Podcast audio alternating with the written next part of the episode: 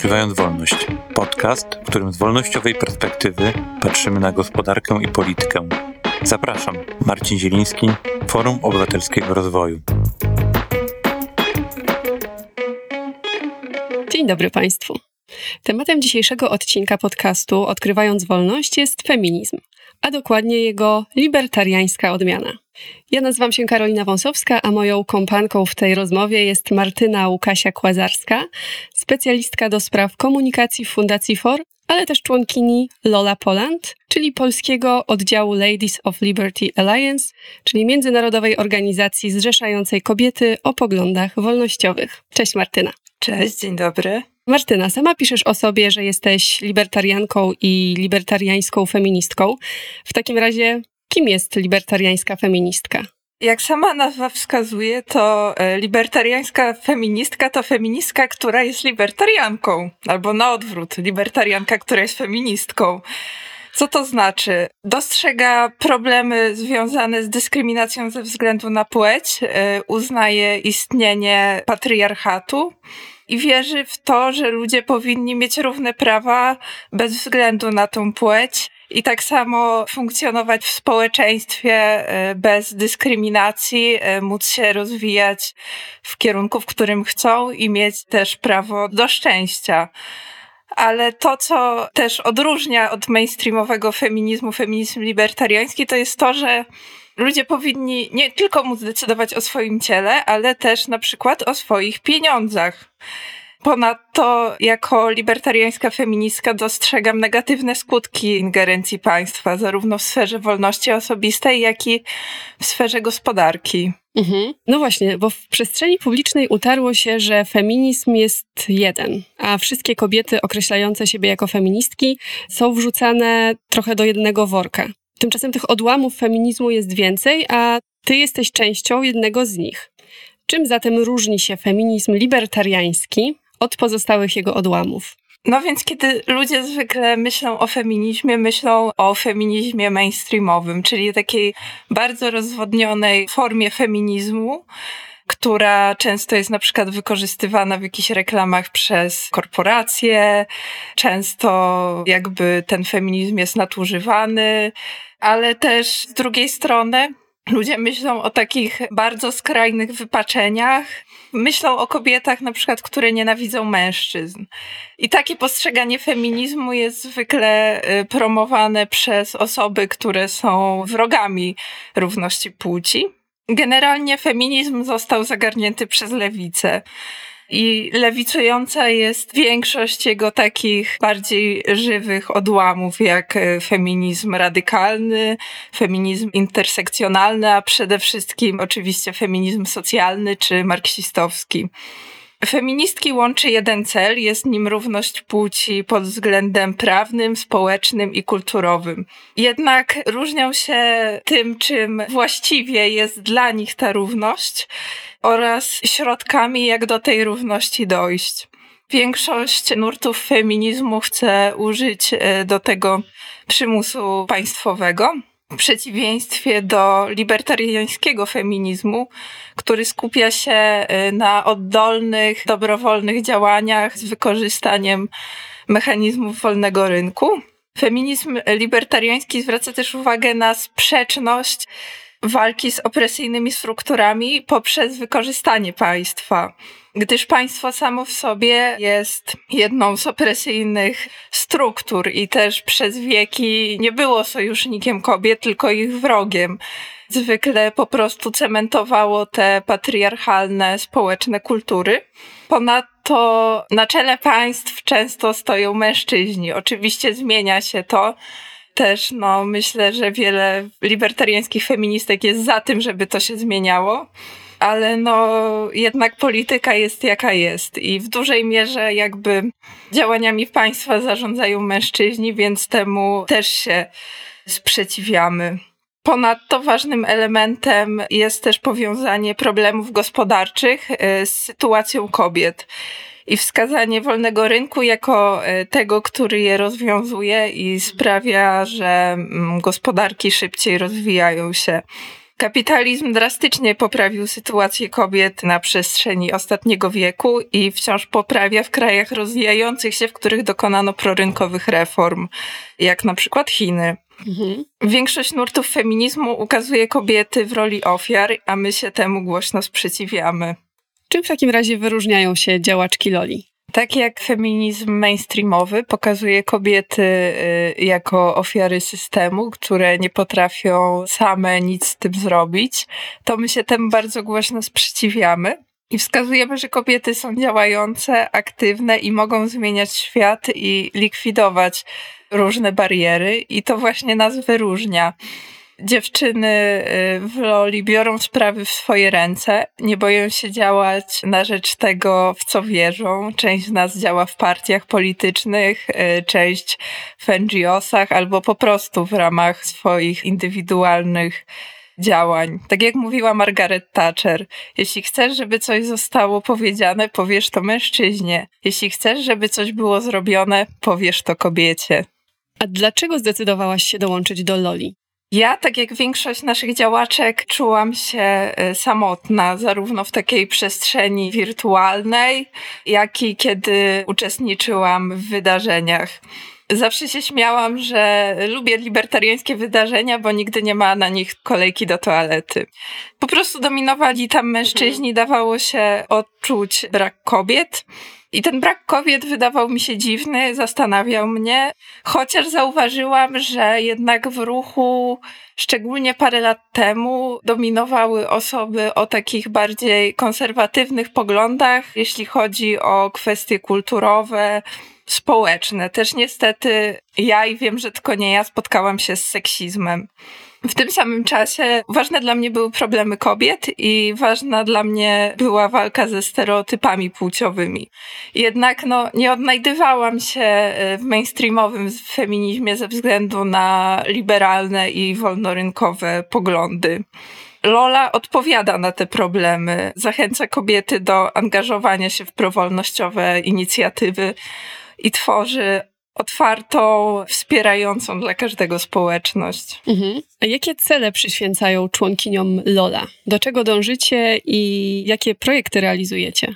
Działalność Loli można e, podzielić na takie dwa główne filary. Jest to popularyzowanie idei, a także budowanie społeczności.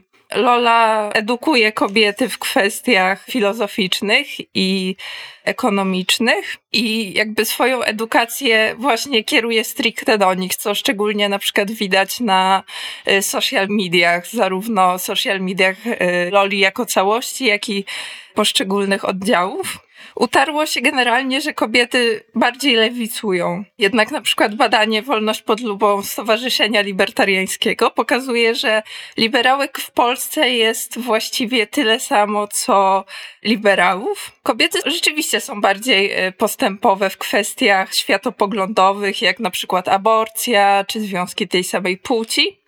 I tematy te porusza, jeśli chodzi o scenę polityczną, właściwie tylko lewica.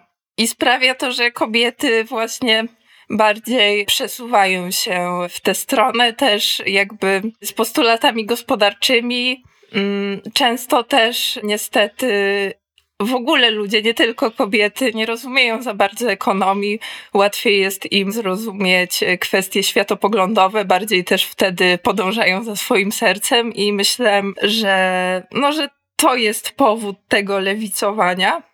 Jednak, no właśnie, w mainstreamie brakuje liberalizmu światopoglądnego połączonego z gospodarczym i Lola pokazuje, że idą one ze sobą w parze i że kapitalizm oraz wolny rynek są dla kobiet korzystne. No, tak jak mówiłam, ten cel popularyzatorski realizujemy przede wszystkim w komunikacji e, w mediach społecznościowych, e, ale też w realu. Organizujemy różne eventy, pojawiamy się na konferencjach y, wolnościowych, jak na przykład Weekend Kapitalizmu, ale nie tylko. W zeszłym roku uczestniczyłyśmy też w Marszu Wyzwolenia Konopi, gdzie y, można było poznać ludzi z naprawdę ogromnego spektrum, których y, łączył ten jeden cel. I też tam mnóstwo osób poznałyśmy, też dołączyły do nas nowe działaczki. Drugi filar to jest właśnie budowanie społeczności. Realizujemy to poprzez e, budowanie lokalnych oddziałów w różnych krajach.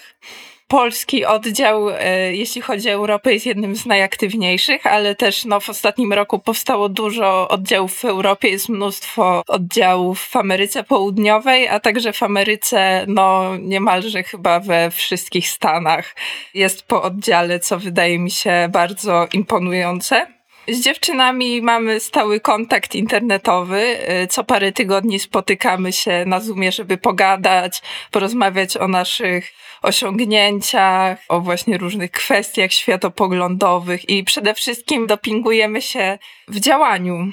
Ponadto spędzamy razem czas na warsztatach liderskich. W zeszłym roku właśnie odbyły się pierwsze warsztaty liderskie w Europie i to były polskie warsztaty naszego oddziału. A w tym roku spotkamy się na dużych europejskich warsztatach w Portugalii. Na takich warsztatach rozmawiamy, zdobywamy nowe umiejętności przydatne w szeroko pojętym e, aktywizmie, a także po prostu miło spędzamy czas w kobiecym gronie. No, brzmi super. To powiedz, jak do Was dołączyć? Najlepiej najpierw się zapoznać z naszą działalnością na naszych kanałach social media i napisać do nas albo na Facebooku, albo na Instagramie.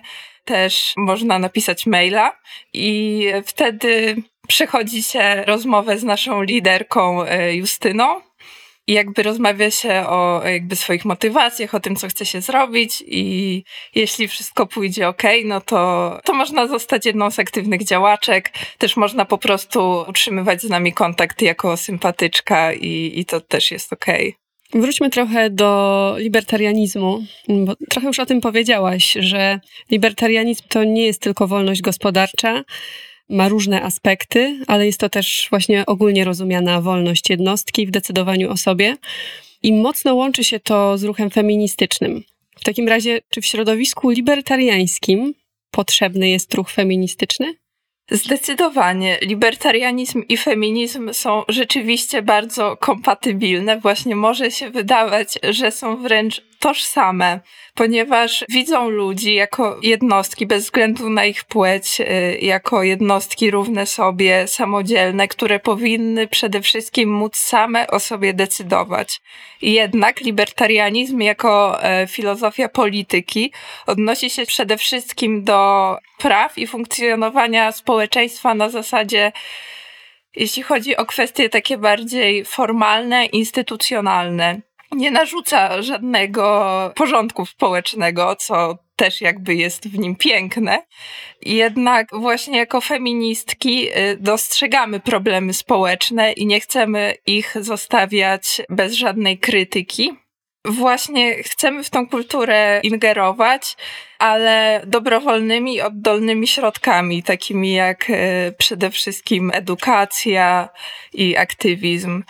Problemy związane z nierównościami płciowymi są faktem i feminizm promujący etatystyczne rozwiązania nie powinien mieć monopolu na mówienie o nich.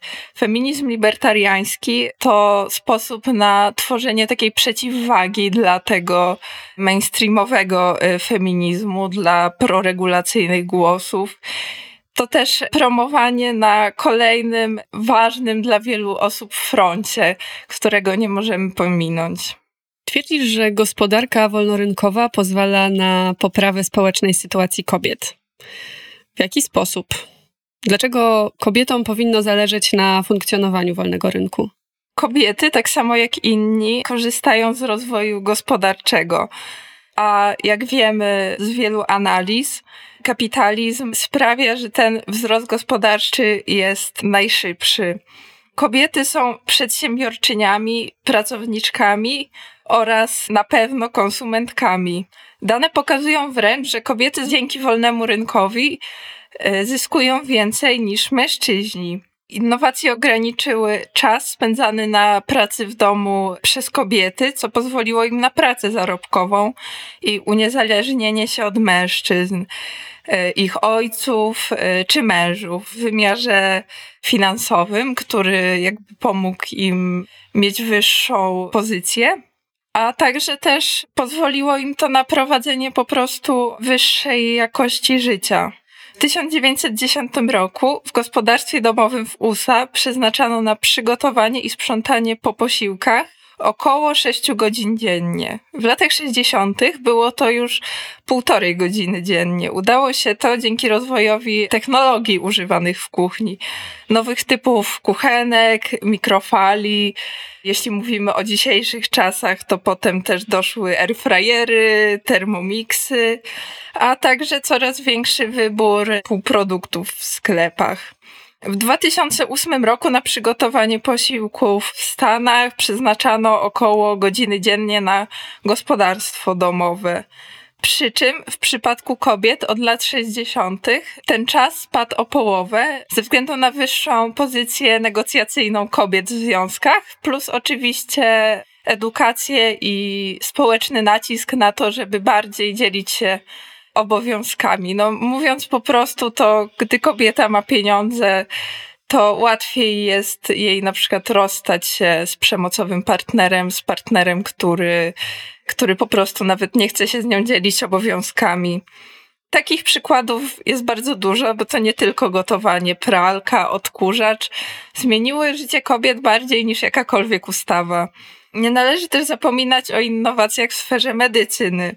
Tabletka antykoncepcyjna pozwoliła kobietom na to, żeby miały tyle dzieci, ile chcą, żeby ich zdrowie było lepsze.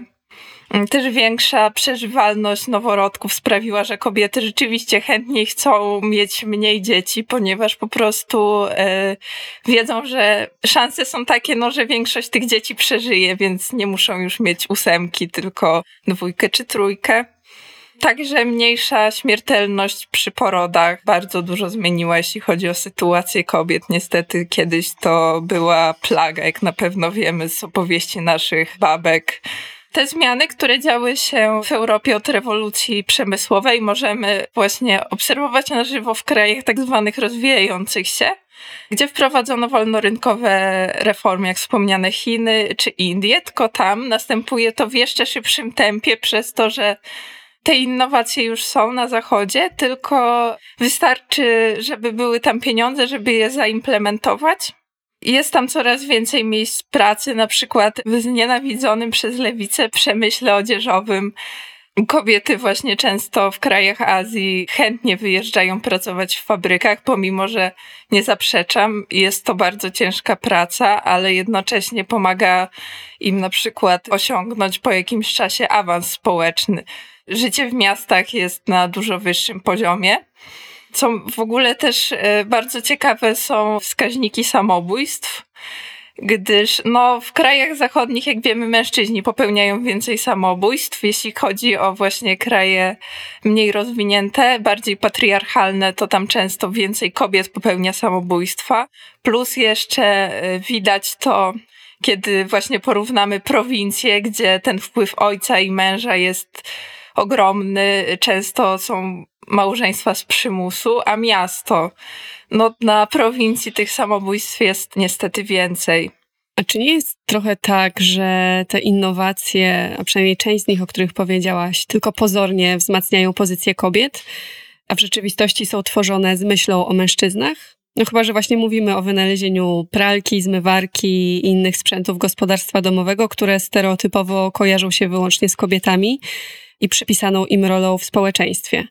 Jest taka książka Niewidzialne kobiety, która ukazuje w jak dużym stopniu infrastruktura, przedmioty życia codziennego, czy ogólnie otaczająca nas rzeczywistość stworzona jest mm, nawet jeśli z myślą o kobietach, to bez uwzględnienia ich faktycznych potrzeb. Musimy pamiętać o tym, że podaż i to, jakie powstają innowacje, napędza popyt, a kobiety stają się coraz ważniejszymi uczestnikami rynku. Wraz z tym, jak zmniejsza się luka płacowa, kobiety mają coraz więcej pieniędzy, które chcą wydawać. Możemy więc przewidzieć, że nawet jeśli niektóre innowacje są bardziej dostosowane do mężczyzn, to prawdopodobnie coraz bardziej będą brane pod uwagę potrzeby kobiet. Szczególnie kiedy kobiety będą o tym głośno mówić, kiedy kobiety będą miały odwagę same być e, innowatorkami, przedsiębiorczyniami. Przez wieki e, takie zawody jak inżynier, architekt, lekarz były zdominowane przez mężczyzn. Ponadto następował tak zwany efekt Matyldy, czyli różne dokonania kobiet były przypisywane mężczyznom, co na pewno działało też na nie demotywująco. Wciąż brakuje kobiet na politechnikach, e, jednak się to zmienia innowacje, nawet jeśli nie były tworzone z myślą o kobietach, to również mogą im służyć, ponieważ nie liczą się e, intencje, lecz efekt. Z jakimi problemami aktualnie mierzymy się w obszarze nierówności ze względu na płeć w Polsce? Na moich notatkach mam napisane o dostępie do antykoncepcji. Jednak e, dzisiaj, kiedy to nagrywamy, e, została przyjęta ustawa, wedle której kobiety będą mogły kupić antykoncepcję awaryjną już bez recepty. Jeśli chodzi o takie prawne rzeczy, to mamy nierówny wiek emerytalny, który, no, można powiedzieć, z jednej strony oczywiście dyskryminuje mężczyzn i też jako feministki nie zapominamy o mężczyznach. Trzeba pamiętać, że nierówności płciowe, patriarchat szkodzą nie tylko kobietom, ale również mężczyznom. I no właśnie, jeśli chodzi o nierówny wiek emerytalny, no to on też poniekąd działa na szkodę kobiet, ponieważ y, otrzymują one niższe emerytury, szczególnie szok przeżywają zwykle po śmierci męża czy partnera, gdy no już nie ma tej jego emerytury. Ponadto kwestia opieki nad dziećmi, bardzo kontrowersyjna, szczególnie w przypadku rozwodów. Z jednej strony jest ogromny problem ze ściągalnością alimentów, z drugiej strony też sądy dyskryminują mężczyzn, zwykle przyznając opiekę nad dziećmi kobietom. I to jest świetny przykład na to, że pomimo, że jest to dyskryminacja mężczyzn, to wynika ona z patriarchatu i ze stereotypowych ról płciowych i przekonania, że kobieta będzie najlepszą opiekunką dla dziecka bez względu na okoliczności. Ponadto kwestia poboru do wojska, który dotyczy tylko jednej płci. Mamy też problem z luką płacową. Nie jest on bardzo duży w Polsce, jednak jest i państwo też go poniekąd wzmacnia, narzucając różne świadczenia, przez które y, pracodawcy nie chcą po prostu zatrudniać kobiet, ponieważ kobiety są dla nich dużym kosztem ze względu na kwestie reprodukcyjne. Y, kobiety dyskryminuje nawet prawo budowlane, gdyż liczba oczek, czyli no po prostu miejsc, gdzie można załatwić swoje potrzeby, jest przewidziana w prawie budowlanym w damskich toaletach jako mniejsza niż w męskich, pomimo też w pewnym stopniu większych potrzeb kobiet ze względu na menstruację czy ciążę. Problemów kulturowych też jest bardzo dużo. Kobiety wciąż więcej czasu niż mężczyźni poświęcają na bezpłatną pracę czy to w domu sprzątając, y, gotując, czy opiekując się dziećmi, czy nawet osobami starszymi. Wciąż istnieje problem przemocy domowej, z którym często ciężko coś zrobić. Problem z postępowaniem w przypadku gwałtów, gdyż 70% postępowań kiedy kobieta zgłasza gwałt, jest zamykanych, plus no, mnóstwo kobiet skarży się na to, jak jest traktowanych e, w tych przypadkach przez służby. I no, funkcjonuje mnóstwo stereotypów płciowych, które e, ograniczają nasze myślenie wszystkie stereotypy typu chłopcy nie płaczą, dziewczynki się nie złoszczą, dziewczynki powinny być grzeczne, dziewczynki nie mogą grać w piłkę, chłopcy nie mogą się bawić lalkami. Te stereotypy są nam wpajane właściwie od dziecka i oczywiście Pragnę zauważyć, że to wszystko się zmienia. Mężczyźni robią coraz więcej w domu, ludzie starają się dzieci coraz bardziej wychowywać bez względu na płeć. Jednak no, wciąż to jest i myślę, że wciąż warto o tym mówić. Zdecydowanie. A czy widzisz rozwiązania, jakie moglibyśmy wdrożyć już teraz? Myślę, że przede wszystkim każdy z nas powinien wykonywać e, swoją codzienną pracę, czyli myśleć o tym, w jaki sposób mówi, jeśli chodzi o język, czy na przykład używa feminatywów jak się odnosi do swoich znajomych czy członków rodziny, którzy są kobietami, jak się odnosi przede wszystkim do swoich dzieci, bo uważam, że to ma no, ogromny wpływ na całe życie tego dziecka. No, czy mówi żarty o blondynkach, tak, jakby no, to jest mnóstwo małych rzeczy, które codziennie robimy, które codziennie robimy nieświadomie. Bardzo pilne wydaje mi się stopniowe zrównanie wieku emerytalnego i raczej no, podwyższenie go, o czym też często jako for mówiliśmy, jak bardzo jest to ważne. No to teraz, Martyna, puść wodze fantazji. Powiedz, jaka jest idealna Polska, w której libertariańskie feministki nie miałyby już co robić, ponieważ ich wszystkie postulaty zostały zrealizowane? Szczerze mówiąc, to bardzo ciężko mi sobie to wyobrazić, ponieważ no, uważam, że patriarchat wynika w dużej mierze z różnic biologicznych, przede wszystkim z różnicy siły pomiędzy kobietami i mężczyznami. Jednak y, marzę o Polsce, w której każdy może decydować o swoim ciele i o swoich pieniądzach. Polsce, w której ludzie nie są oceniani ze względu na płeć, y, nie od niej y, zależą ich obowiązki, zarówno wobec państwa, jak i wobec rodziny. Marzę o Polsce, gdzie kobiety czują się bezpiecznie, organy ścigania są skuteczne a kary za przestępstwa seksualne powiązane z przemocą domową czy niepłacenie alimentów są surowe. No to tego życzę zarówno tobie, jak i sobie, jak i wszystkim innym kobietom i mężczyznom, bo myślę, że w takiej Polsce, o której powiedziałaś, wszystkim żyłoby się dobrze. Może na koniec powiedz jeszcze raz, gdzie można Was znaleźć. Mam na myśli Lola Poland na Instagramie, na Twitterze oraz na Facebooku. Dziękuję Ci bardzo za rozmowę. Dzięki wielkie. A Państwa zapraszam do zaobserwowania podcastu Odkrywając Wolność i do słuchania kolejnych odcinków. Do usłyszenia.